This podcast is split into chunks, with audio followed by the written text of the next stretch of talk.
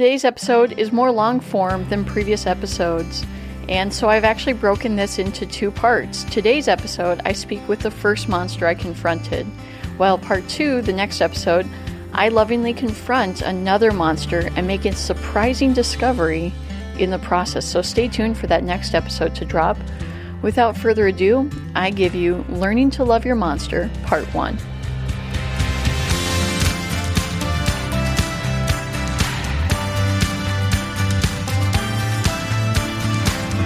Welcome back to the podcast. Today I'm going to be joined by my very own monster, Chelsea Gonmark. Welcome to the show.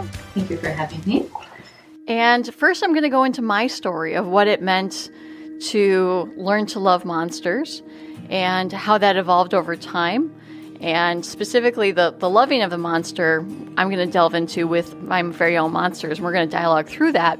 But first, I want to share that when I was growing up, I was really afraid of these overachievers in my life. I would see them from a distance and see the popular girls or popular guys and say, wow, you must have it all together, or your parents have a lot of resources.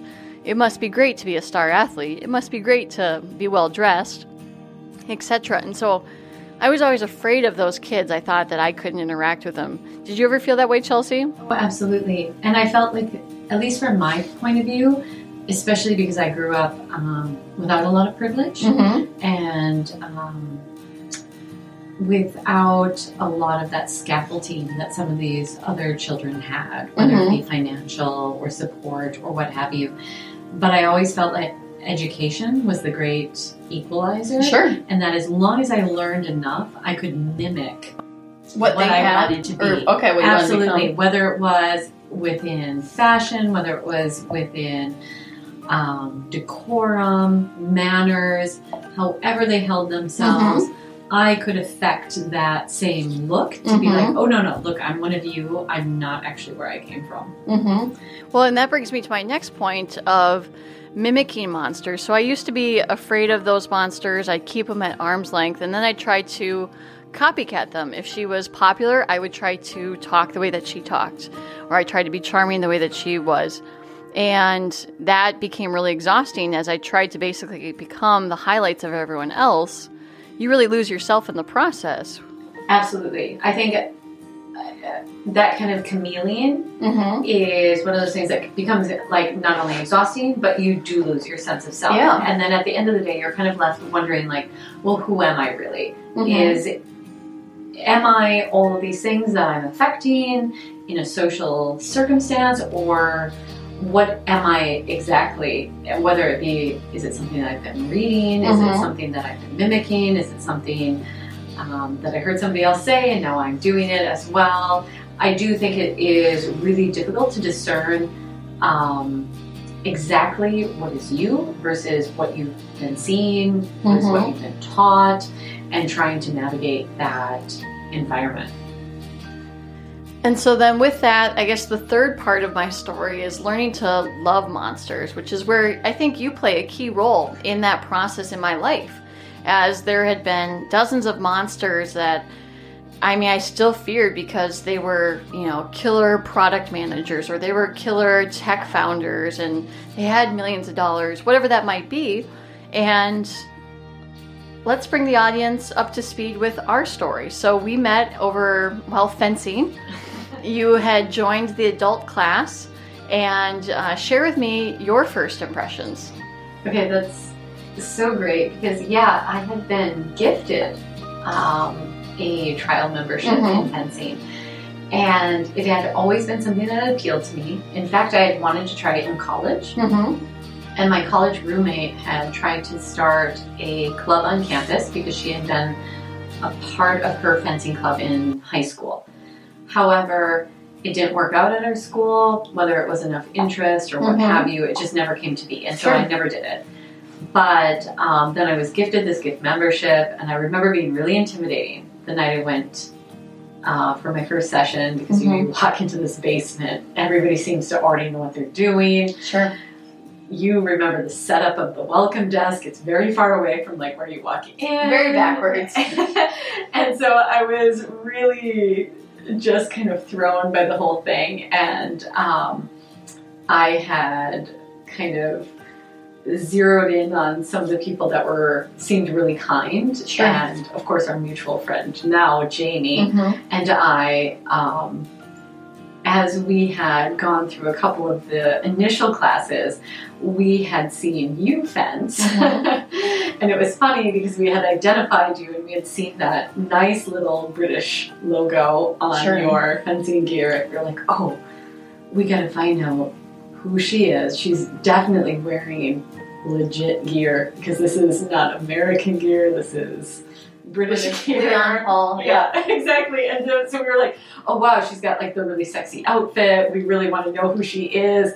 And so Jamie and I had hatched like this plan that we would get to week four and then we would approach you.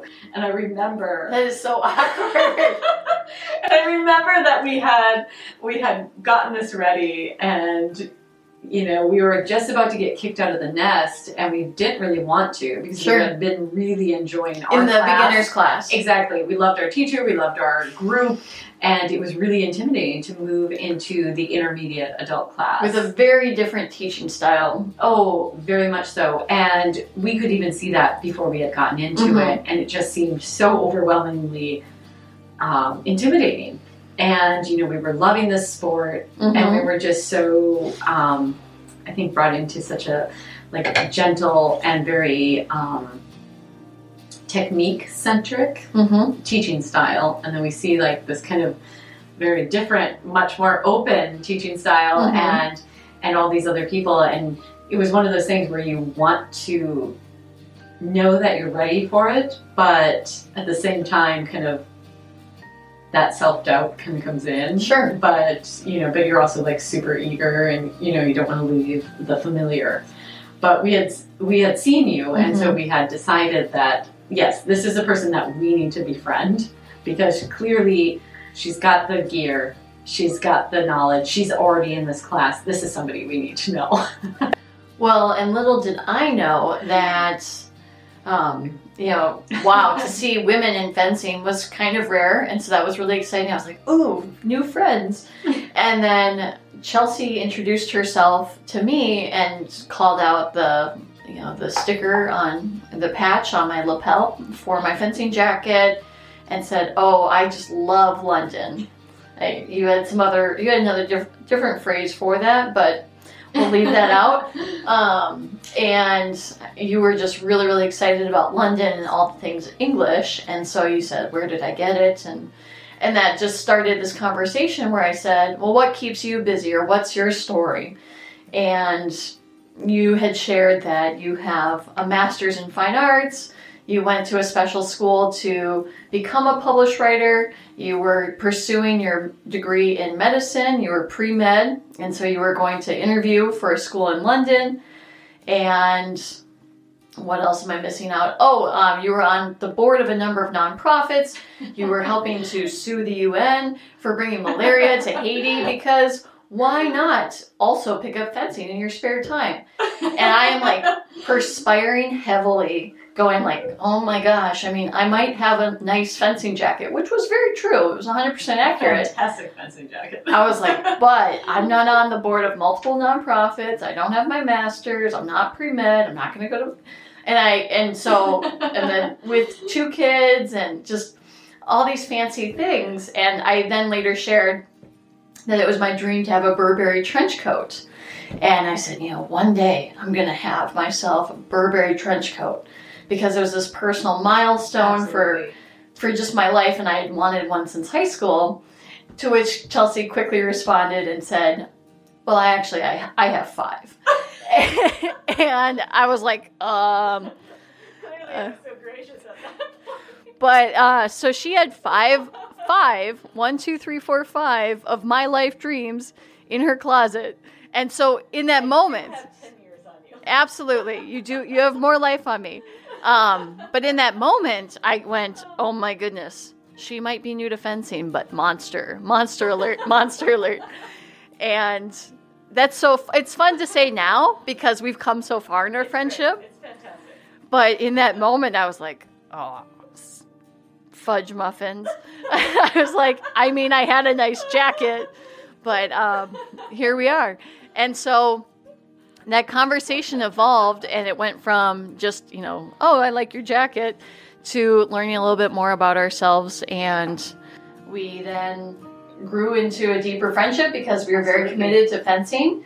We're also very competitive people. both very type A and both Very very, type A. driven, Mhm. and also I think it's one of those things where either you can see somebody and say, "Wow, we share these characteristics. Mhm. I don't understand them," or you Mhm. can say, "Wow, we both share these characteristics and I do understand them." And I feel Correct. like we fall into the latter category, and it was more of kind of like.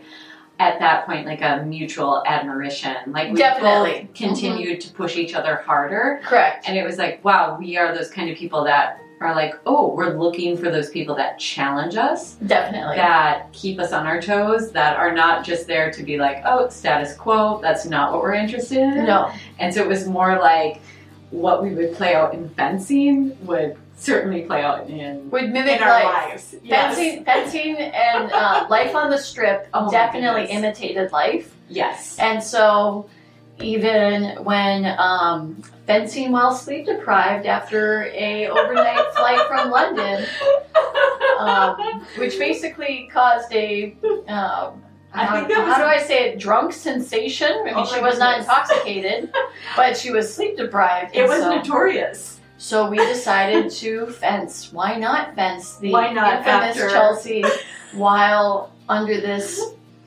pseudo intoxication because she was sleep deprived? So sleep deprived. I remember being almost like giddy. Oh, I know. and it was I- ugly. I remember even like Duncan like offering like, "Do you need a ride home?" Mhm. I was like, "No, no, I think I got this," because I thought I had. Sure. I basically that I got this was my attitude kind of for everything at Sure. that point. Mhm. But um, yes, I think our commitment and our dedication, but also when you love something like that, and and I felt like it was always kind of like this meeting of the minds and an emotional sort of thing. And for me at that time in my life, that was my only emotional outlet. Sure. And we would all come to fencing, and you could tell, like Mhm. the tenor would shift with people, and that dynamic would play itself on out on the strip, and all of us seemed to just reflexively respond to that with each other, Mhm. which was the first time I'd ever experienced anything like it, and so it almost became addicting Mm-hmm. where it was like, wow, this is a place where you can actually be yourself. I could be your best let- self too. Yeah, I could let that full drive come out Mm-hmm. and be like, oh, tonight I am going to own the strip. Mm-hmm. And there were other nights when I was like, I know I'm going to be just battered on the strip, but that's what I needed at that Mhm. moment. I needed to be put in my place. I needed to humble myself at that moment. And then there were other moments when I knew that it would be my place to strive or my place to express myself in a different way. And so, with that being said, our friendship grew, it evolved. We were very competitive with each other. We still are to this Yeah, day. We, absolutely. we fence in our backyard now because fencing clubs are expensive. Um, but Fencing for life. fencers for life, parkour fencing. And Parkour. as we got to know each other during different pivot points, as life would evolve and progress and challenges came up for both of us. oh my gosh, when Yeah. you made that big move from um, Smart Web Parts. Smart things to Smart things when to, I were Mhm. yeah, and I remember being a part of that transition, knowing that you were applying for that, knowing that you were thinking about leaving, Mhm. knowing what that meant, knowing that you were writing those letters to your colleagues Sure. that had been your mentors Mhm. for years, Mhm. and wondering, is this the jump I make or not? Mhm. and knowing what that would mean for you. I mean, it was all a part of like we became like this kind of quasi family that we were like all supporting each other and we knew about these things because we were meeting three times a week Mhm. and we were understanding each other because in that space we had this different form of expression. Definitely. And so I feel like that really fostered the connection Mhm. in a way that I had never experienced Mhm. before, where it was suddenly like, you know, between like you and Jamie, like suddenly we had like this like collective little family Mhm. where like we kind of instantly became protective Sure. and like these big ambassadors for each other. Well, and, and letting one another know who not to fence that night because Absolutely. not all fencers are created equal, and um, Not at all. and it's for those that are not familiar. Fencing is a can be and is often a co-ed sport, and so women will fence men, and the strength and power behind a man trying to hit you with a foil, a saber, or an epee is very different and disproportionate to a woman. And also, as you hear us talk about the strip, that's similar to a court in basketball. So the strip is where the action happens and where we have to stay on while we conduct a bout, which is similar to a game. Um, so you might hear those words over the arc of our conversation. But we got to know each other. We then had a lot of life that happened to us.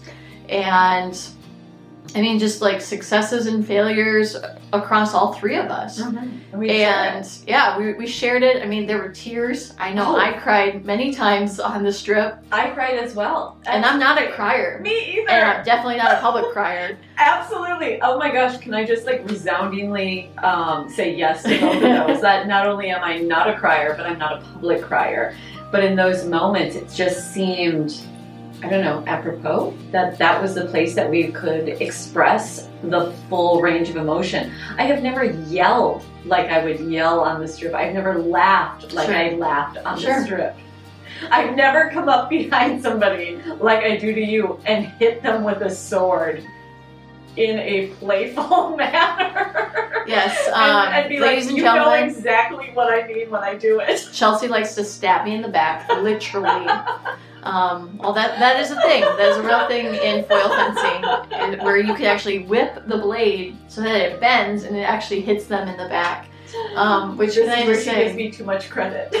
Um, granted, I, I also can stab you in the back, and it's quite fun. but it is. A, so so this love gets established and this monster you know with the five trench coats you know you get to Who kind also of appreciates Of course. you understanding that as a measure of extrinsic success because I too was in that same position. correct and to back up the reason why i love this given um, piece of clothing is or piece of outerwear is because I would see it on the arms of women traveling the world as a little girl while traveling with my parents.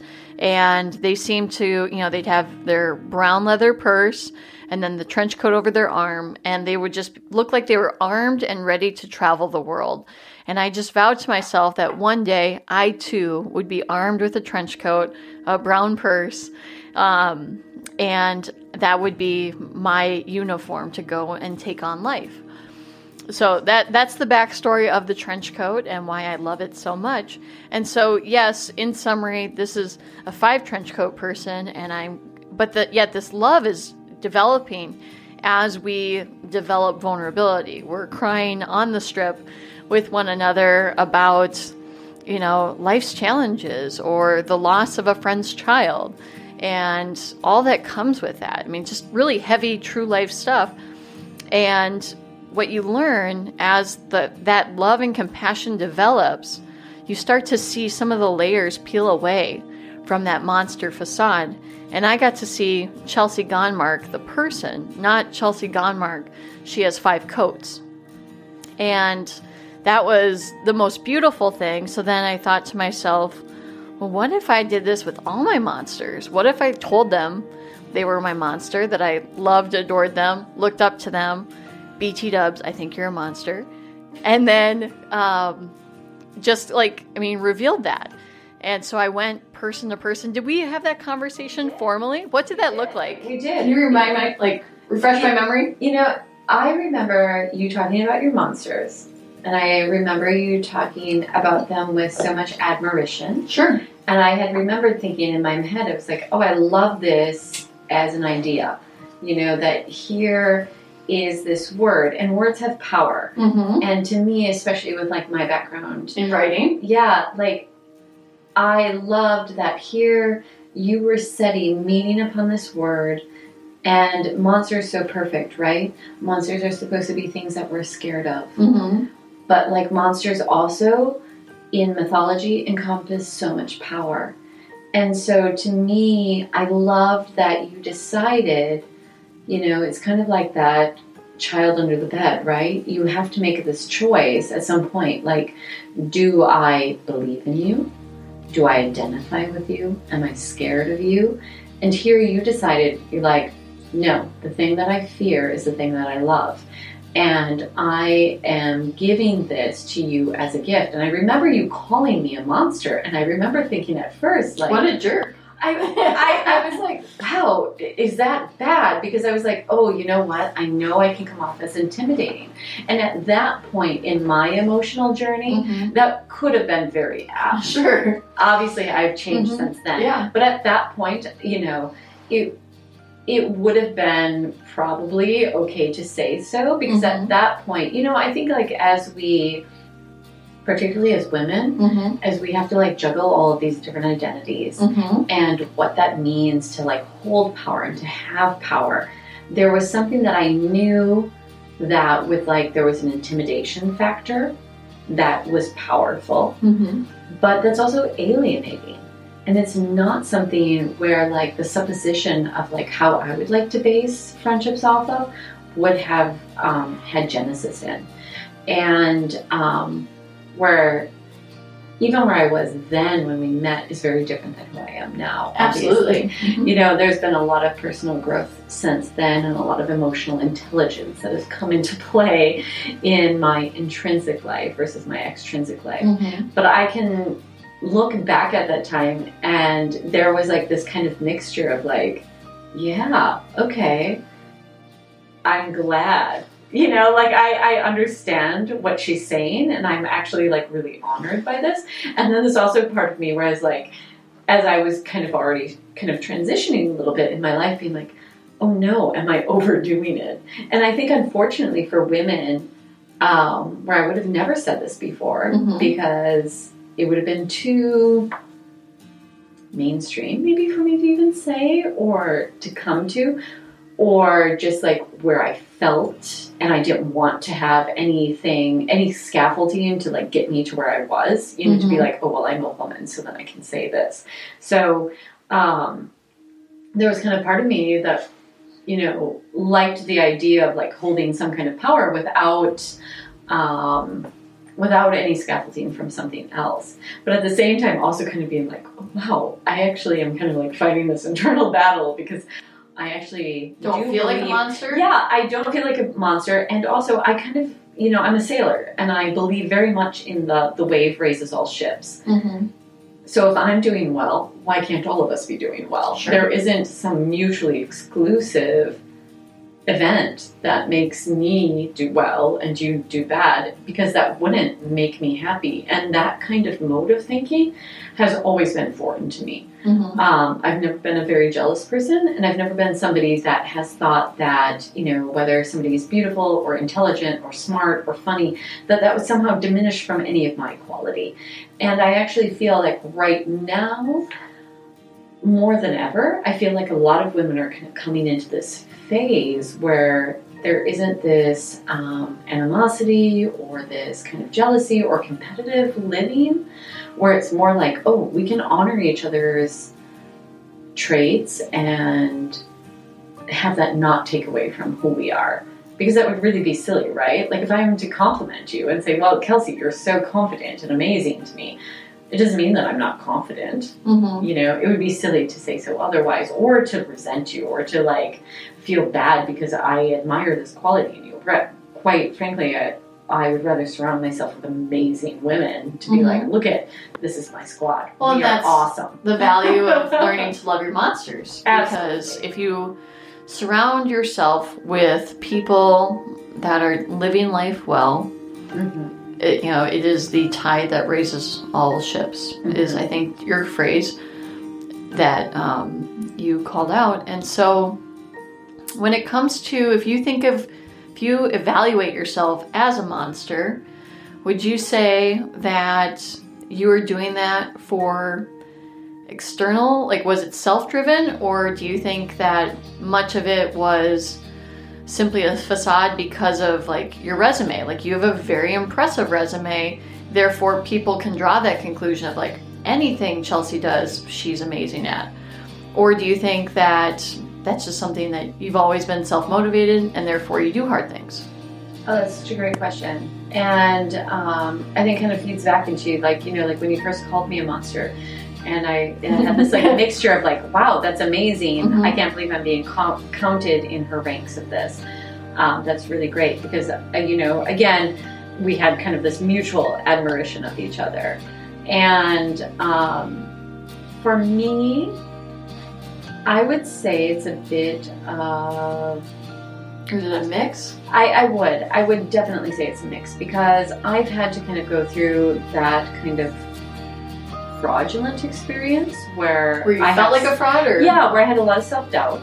Sure. You know, like wow, well, if she really got to know me, she would realize that I'm not any of these things. I'm not fancy. Yeah, exactly. Wow, she would not know. And then there's this other part of me that is very self driven. I mean, I think about when I was studying for med school. Mm-hmm. I was studying from 6 a.m. to midnight, Mm-hmm. and that was all self-driven. There was no, there's no external measure of success of that, right? I mean, maybe a good MCAT score, maybe getting into a medical school, yes, but at the same time, there's nobody sitting there being like, Chelsea, you need to study.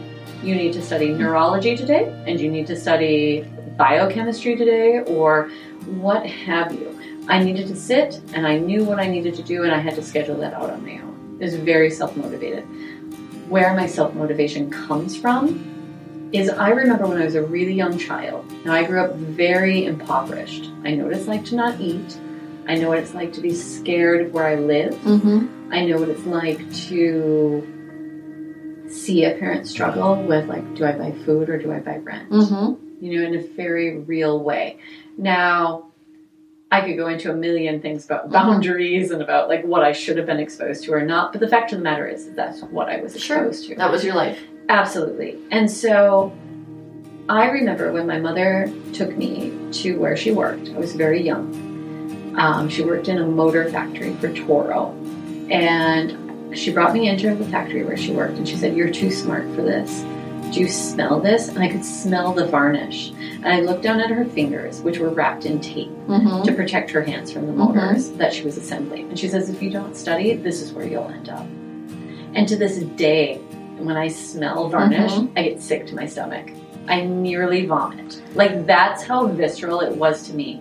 And because she knew what my potential was, she knew that I had like a scholastic aptitude that um, overrode my social position she Sure. wanted to let me know like hey i am doing this i am making these sacrifices for you do with it what you can Mhm. right and so i studied very hard and that was very intrinsic my friends were going out getting drunk or doing whatever in high school i was hermione granger like Mm-hmm. i studied nonstop that was what i wanted to do i Mhm. studied until i got into a private school because i knew that that would help me Mm-hmm. you know, all these kinds of things that environmentally, you know, I studied how to not be me, basically. Hmm. So there was part of me that, like, because of like boundary issues or what have you, that I ran from at probably an acceleration that was disproportionate to what it needed to be in terms of like honoring where I came from or like not having it be so traumatic Mm-hmm. because there is a way to come from poverty and to move into success without it being traumatic.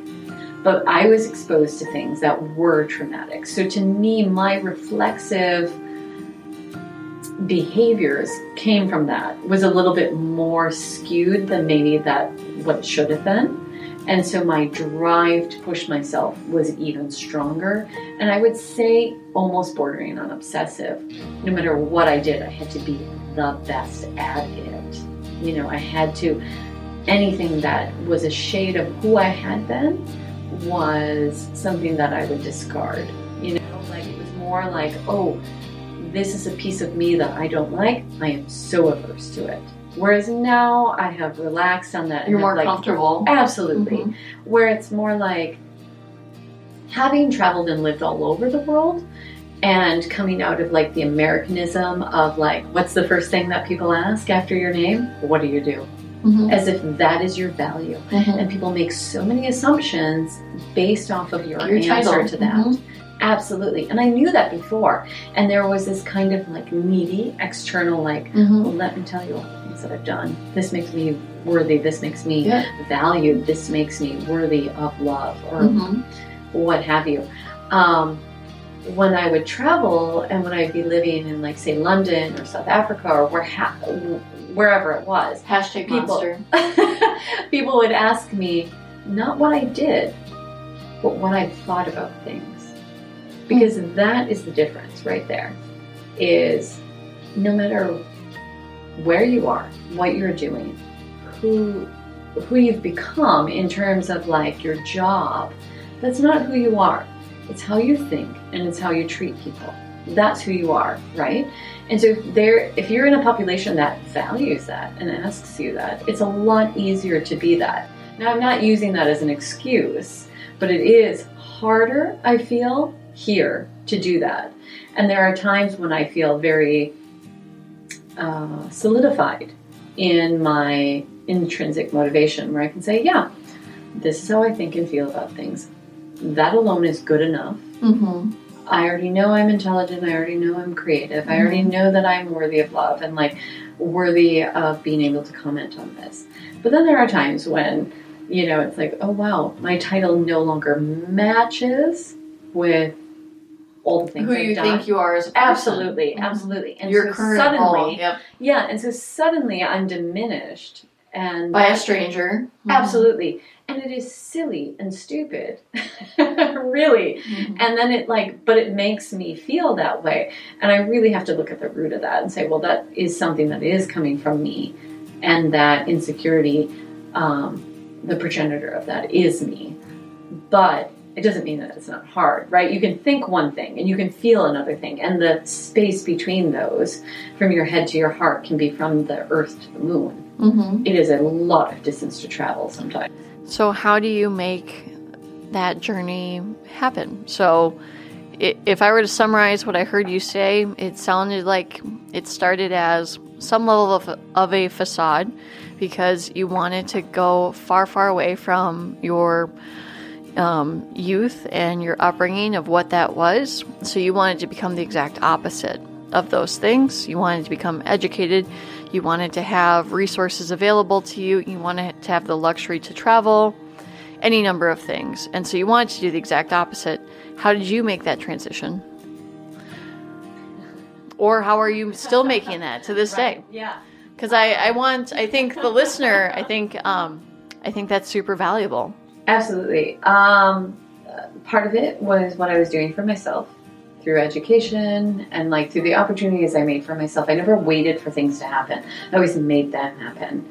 I almost with like a frenetic desire made things happen. I would pursue all sorts of things with kind of um, an obsession level. Mm-hmm. That isn't to negate that I'm not interested in multiple things or that I'm not capable of understanding multiple things. Mm-hmm. Um, it was more like escaping from myself at that time. And now, when I look back in reflection, I can see that. You know, whether it be taking flying lessons or taking fencing or. Or sailing Or sailing. across the largest freshwater race in the North America region. yeah, the second, second, second largest uh, freshwater race in the world. There you go, Um, ladies and gentlemen. So, these kinds of things where I had to like kind of like prove myself, and that were also not only mentally taxing but also physically taxing. Mhm. And it's not like I'm the largest person in the world, and so like these things would take a lot of my um, physicality or mental acuity or strategy or all these kinds of things that I was like just overwhelmingly trying to prove to the world with like Mhm. this kind of like desire.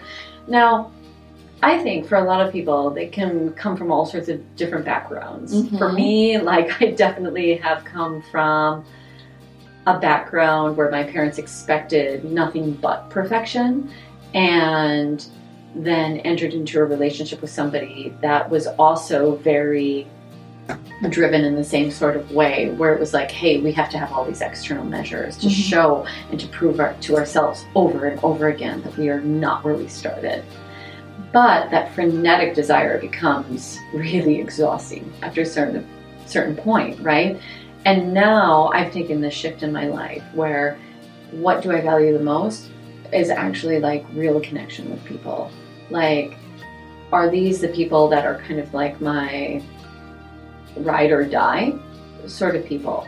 Will they love me? Faults and all. And I think that is a big part of being like a real monster versus not.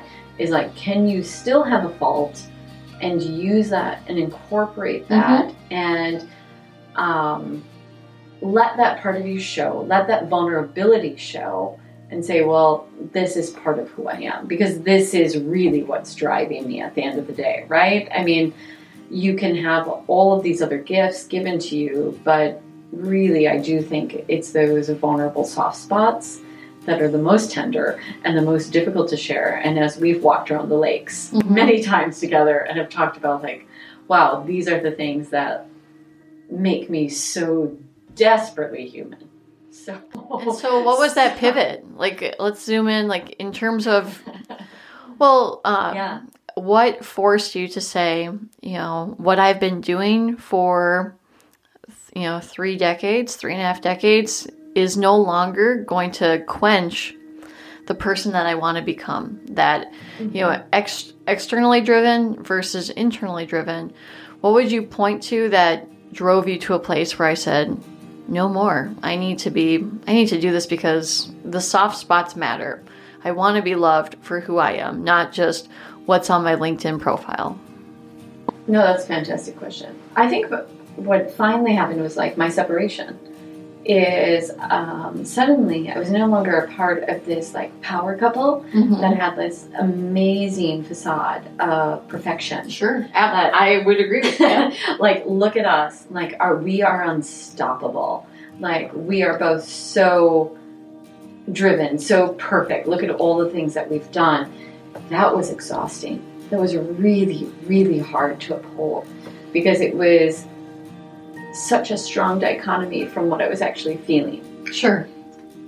and when I actually took the time to sit, and I remember right after separating, and here I'd walked away from great wealth, Mm-hmm. from great um, partnering of business life, this great support, so that I could go and do these other things, right? But I really realized that a lot of these things that I were doing was escapism because I could not feel comfortable in the life that I was leading. Mm. Um, not to say that I don't love these things, but I really took it to you know an exponential degree, right? You know, like if I was going to fence, I was going to fence four days a week, and I would be the best fencer in the class. And, And, you would fly to London and meet And I would go, yeah, owner's son of the the jacket that I had when we met. She met the grandson or the son of that company, and then took a picture, and then of course sent it to me because I was like, but if "Good night, monster monsters." But if you remember, I wouldn't even allow myself to purchase any equipment until I had reached the level in which I've been invited into the composition competition class.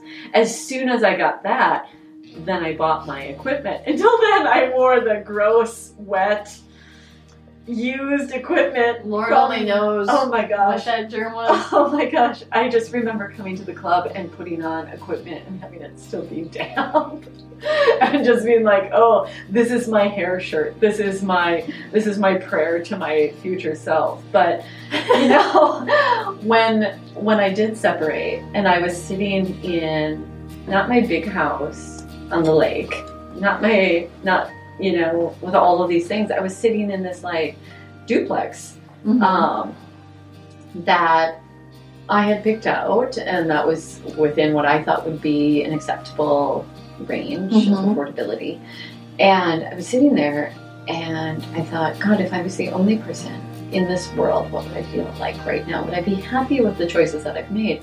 And at that point, I was feeling like, yeah, I am glad I'm here on my own. I actually love myself for the first time in my life. Mhm. I am valuing the choices that I'm making, here I've decided to step away from a medical research career, which obviously would have gained me that kind of, in, you know, that external validation of you are intelligent, you are worthy, you are smart, like all of these things that like I already knew for myself, but like I needed to have others, Mm-hmm. you know, say yes, you are, because this is a job that clearly says yes, you are. And instead, here I'm sitting in my home and I am saying, okay, I don't mind if I go and get a job at a restaurant so that I can afford to save some money so I can go and make films. So that I can involve my children, who are now 10 and 8, and say, hey, let's go make a film about South Africa. Let's go do this sort of thing. Like, there are many things that I'm passionate about that I would like to bring to light. And I have this like technical knowledge and then I have this creative knowledge where I could combine them and actually do something with it that is where I'm not giving up the formative years of my children. Because if I went to medical school at that time, um, I would pretty much be trading their time with me to save the lives of other children. And that was really odd to me because at that time I'd been working for Mm-hmm. the Sentinel Project for pediatric multi drug and extreme drug resistant tuberculosis. And I had this like big need to go and help all these other children. And then suddenly I was like, well, I have two children. Like How that- old are your children? eight and ten now. And so to have these people in my charge, it was like, wait, wait, wait, wait, wait, wait. I think I need to like reevaluate and have this moment. And actually, it was a conversation that you and I had had that I would go back and say it changed my relationship with the children, and it was the well better conversation. And Let's double click on that. What Yeah. what was covered in that conversation so that maybe our listeners can apply that in their own lives. Absolutely, which I actually think they should. If there was like one thing that they would get out of this, I would say it would be to make a well better meeting with their spouse Also- or children. Comma, also learn to love your monsters. That would be part And, two and that, and that. But talk about well and, better. say, and I would say to love yourself, right? Yeah. Because ultimately, this all rests on that. Because actually, before this, I would say it was, I was almost fatalistic in my viewpoint of myself and like how I viewed myself in the world. And now I come to myself and say, well, I am valuable. I am lovable. I'm no longer doing those external measures, but the amount of work I've done in my internal life has been so huge in terms of like my emotional Mhm. intelligence, my personal development, um, my meditation life, my prayer life, all of these things are so much richer. My awareness of how I interact in the world with other people is so better that I almost look back and cringe at like my former interactions and think, oh my gosh, I can't believe I acted like that. Or I missed that because I was so focused on so many other things. Whereas now to take the time, so Kelsey introduced me to this like awesome concept, and you can totally fill, jump in and say anything you'd like um, about this because you had gotten this from a Target executive who's a friend of mine, and he shared his family meeting structure where on Sunday nights they cross reference their values um, and priorities. So, values first, then priorities are the second row, and then the third row are activities based off of the mission and vision of their family. Sounds very much like a corporate executive for you, but he applied it at the family level. And so they would use this filter of what their core values were as a means to determine what they would say yes and no to within a given week um, as they would look at their schedule. Everyone else would say what you did well. So, Charlie, I really think you were compassionate to your little sister today. You let her have an extra serving of dessert. And then mom says what Charlie did really well. And then the sister says what Charlie did well. And then Charlie, when it's Charlie's turn, Charlie has to take ownership and say, Well, here's what I could do better. And so Charlie, Charlie has to say, you know what though? I thank you for saying i was patient but i really want to grow in patience. Maybe maybe it's the same concept that you did well but you want to do it even better. You implemented that in your family and what did that look like? Yeah so for us what i loved about that is it took this responsibility of evaluation, which I think can be really detrimental, particularly to a family with younger children. Mm-hmm. It can be really discouraging. And suddenly it's teaching this value of self reflection and self responsibility. And so for us, we kind of tweaked it a little bit to kind of combat some of the emotional uprest that we have had through this transition mm-hmm. of our family dynamic change. Because here we have for multiple years have been this really tightly knit family and now suddenly we're going through this transition of being a, a separate family. And i was a child. I was nine years old when my parents divorced. Now my children are 10 and 8 and we're going through a separation. And so i was really cognizant of the emotional landscape of what they were going through and I wanted to make sure that this was something that we could navigate well together as a family. And I wanted to honor their emotions, but also help guide them and to set an example of letting them know um, from a positive parenting point of view, like what they could do with me where they could feel safe so that they would have a space where they could have their emotions, where they could feel that they could speak to me in a very frank way. And so it, it was like this perfect timing of like employing like these other methods of parenting along with what you said. And so for us, we do it on a Thursday night. I have my children um, on those nights, and it's kind of nice because every other Friday they go to their fathers or they're with me. So to catch them on a Thursday, we've already had a good chunk of the week. Um, some of it together, some of it apart, and we're about to go into a weekend, whether together or apart. So for us, it's a perfect meeting point. And what we first do is we go on a silent walk as a family. So we believe in there is no bad weather, just bad clothing. And so we go on a walk. Hashtag Minnesota, like living yes. in Minnesota. Yes. So we bundle up and we go on a silent walk. And I think this is really important because there are so few times where we actually build in and um, honor the value of silence. And which is hilarious to anybody that knows me because I'm very pulverous. I speak a lot.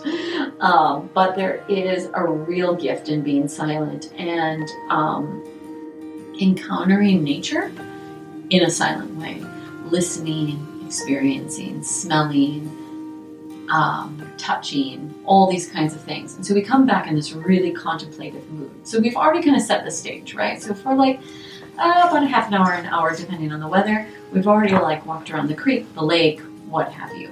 We come back and we sit together and we have a shell that we pass around for who is the speaker to make sure that none of us are interrupting, that we are honoring the other. So it's me and my two children.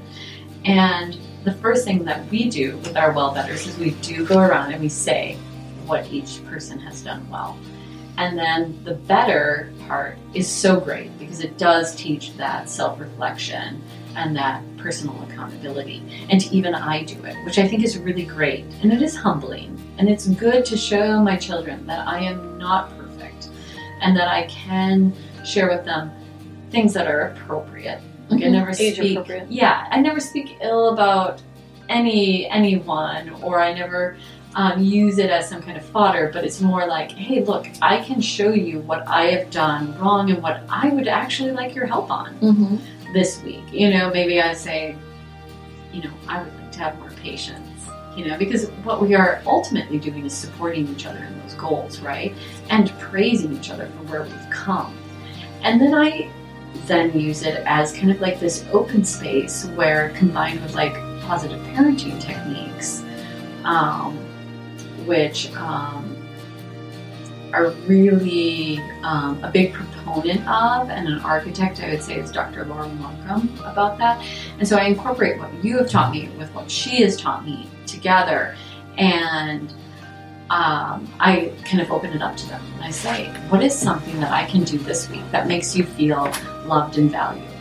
What is there something that I've done this week that is the opposite of that? And really honoring what they have to say and not responding re- with reactivity, but with kindness and responsiveness and saying, Wow, I did not know. And it has been amazing to learn from these children and then to take that into my life because there are some things that they've cued me into that I'm like, wow, I could be a better friend if I listened to what my children were saying. I could be a better employee. I could be a better what have you. And just like really taking that in. And we sit and we have this like amazing dialogue. And I never thought I could have had that with a 10 year old and an 8 year old until Kelsey had like cued me in on that. And when you had talked about that as something that like a couple in a family should do, and I was like, wow, could this really work with my family? And then it has become this awesome thing where instead of you know, pushing it off and looking for perfection. But we sat down in the first meeting and said, like, what are our family values? You know, what do we value? How does that help us inform our decision making and our choices when it comes to like activities or how we interact with people? And then kind of like doing this like self evaluation of how we're doing with it.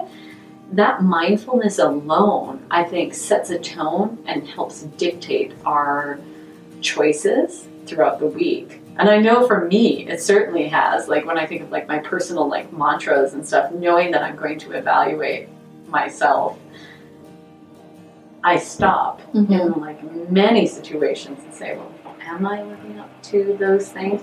Am I being the person that now moving from like this huge external, like, what does Kelsey think? What do all these other people think? Which now Kelsey, as my friend, values more as Kelsey, the monster at fencing, mm-hmm. you know.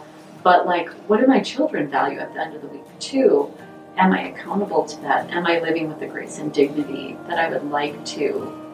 It really did shift and even like with my friendship with you and like you know like what you shared with like your mentor and with other people about like what people are valuing i realize the areas that i really needed to work on in terms of like these are the things that actually matter. These are the things that are really important. And how am i evaluating myself? And how am i working towards those rather than the other goals? So as we wrap up any advice that you would give to the listener as they might face their own monsters or maybe they self identify as a monster themselves and they're trying to determine is this a facade or am I self driven? Um, that's a fantastic question. Number one is advice for the listener. And then, secondarily, how do you decouple what your true motivation is? Yeah, I would say that at the end of the day, you are only responsible to yourself there's nobody else that sits in your room with you. There's nobody else that determines how well you sleep. Um, do you feel okay with yourself at the end of the day? Do you need anybody else to validate how you feel? Whether you're worthy of love, whether you're intelligent, creative, witty, what have you.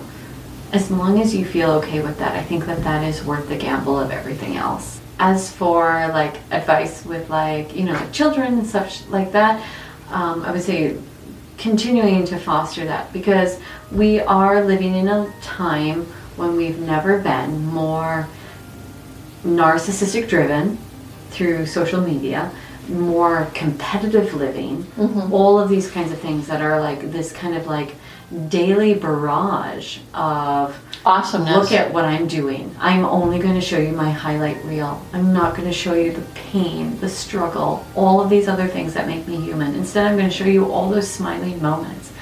I would say let people have the emotions that they have mm-hmm. and honor all of those emotions. People find it very odd when they come to my house and they see all these pictures of my children not smiling they see them at like the full range of emotion. And for some people, that's really uncomfortable. And like for me, I'm like, but that's who they are. Sometimes they smile, sometimes they cry, just like we do.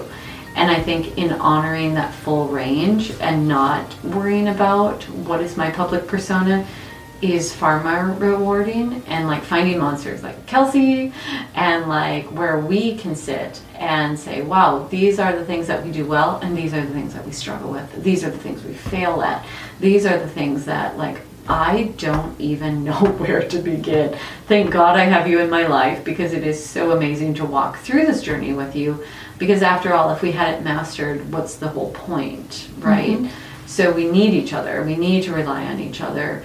And at least for my part, I feel like I've never been at a point where so many um, women in particular have been so loving and so open and so gifting rather than competitive. And I think the more that we do in that way, the better. With that, thank you so much for joining me, Chelsea. Thank you for having me. Now, before you go, there are a few things to take away from this podcast. First, do you identify with the phases I went through where I first started with fear, then I tried to mimic, and then ultimately learned to love those monsters? Or are you somewhere on that journey, somewhere on that spectrum? Second, monsters tend to fall into two categories. Some are self driven, well balanced people, while other monsters prop up enviable facades for the world's approval. The fact of the matter is that it's near impossible to know another person's true motivation until we get close enough to really love that person. That requires two things courage and compassion. I think this maps perfectly to people with high functioning autism because living each day in a world that doesn't understand what it can't see. In our case, it's high functioning autism. And because it takes courage to keep going and we have personal hardships overcome, we can uniquely be compassionate to the monsters in our own lives. I encourage you guys to stick around for the next episode that should be dropping shortly. Um, or if you're listening to this in the future, you can just listen to them back to back. I confront a second monster and I make a surprising realization in the process of com- confronting a second monster in love.